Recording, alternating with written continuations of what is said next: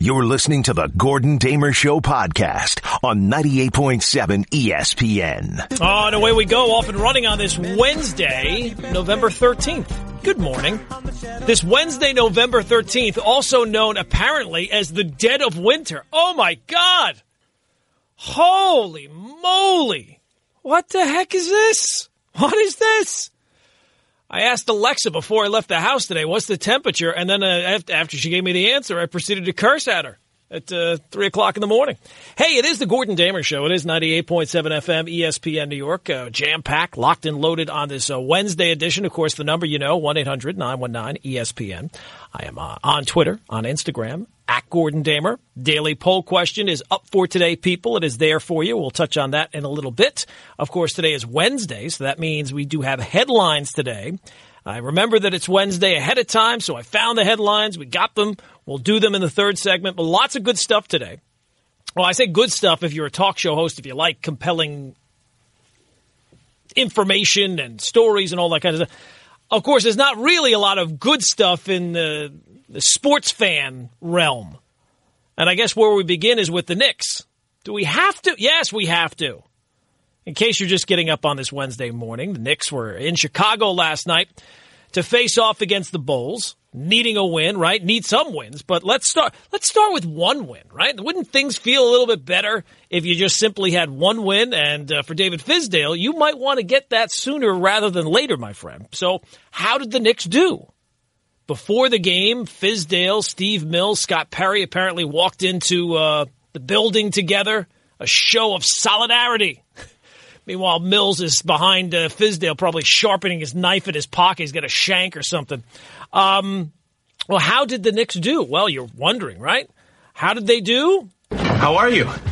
Not great, Bob. No, not great at all. They got outscored in the fourth quarter, 35 to 17, and they go on to lose uh, and as of 502, I can say with confidence, at least according to my sources, David Fizdale is still the Knicks coach. I don't know how much longer that will be the case, of course, but the Knicks lost 120 to 102. So a game which they were down early in. Um, I think the Bulls had like a 14 nothing run in the first half, but the Knicks came back from that. We're always kind of trailing throughout the night, but uh, in the fourth quarter, just too much. So, look, as I said yesterday, I don't know what people, and by people, really there's only one person. I don't know what James Dolan expected from this team. This is not a good team. Should they be better than two and nine at this point? I guess maybe, but not remarkably better than two and nine. But as I was listening back to yesterday's show, I don't think I highlighted well enough that David Fizdale has been, what's the word? Terrible he has been part of the problem. There's nothing that I would say he is doing that would make me think that, well, you know what? At least he's got this or at least he's got that. Last night alone, Dennis Smith Jr.'s back after all that time away. And um, he gets into the game. He played about 15 minutes. And look, I understand his situation, why he was away, and all sympathies there and all. But in terms of just a basketball sense last night, from David Fizdale's point of view, Dennis Smith Jr. was awful. And it wasn't like he was lighting the world on fire even before he left. There's no identity with the team. There's doesn't really feel like there's any game plan. We always say about guys in other coaching jobs, is he putting his his players in the best position to succeed? Last night the Bulls went on a 20-0 run, mostly against the Knicks bench. Now, firing David Fizdale 10 games into the season would be dumb.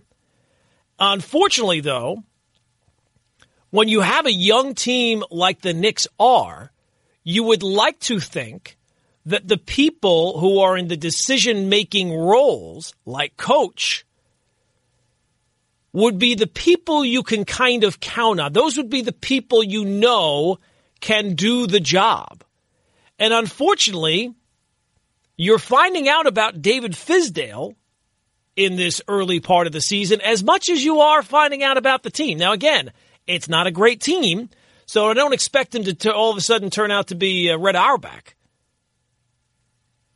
And the only maybe slight caveat that I would give him is I don't know for 100% certain that David Fizdale is making all the different decisions in regards to the team. I certainly don't think it's hands off. Knowing what you know about the Knicks uh, situation, their their front office, the the influence that everybody seems to be able to have on this person's job, shifting blame and all this type of stuff behind the scenes. Who knows? We've seen that in certainly other jobs. Certainly in Major League Baseball, the front office has a say in what guys play, what guys rest. It would not shock me at all to find out that David Fizdale is under pressure from the front office to make certain decisions. But firing anybody 10 games or now 11 games into the season is usually dumb.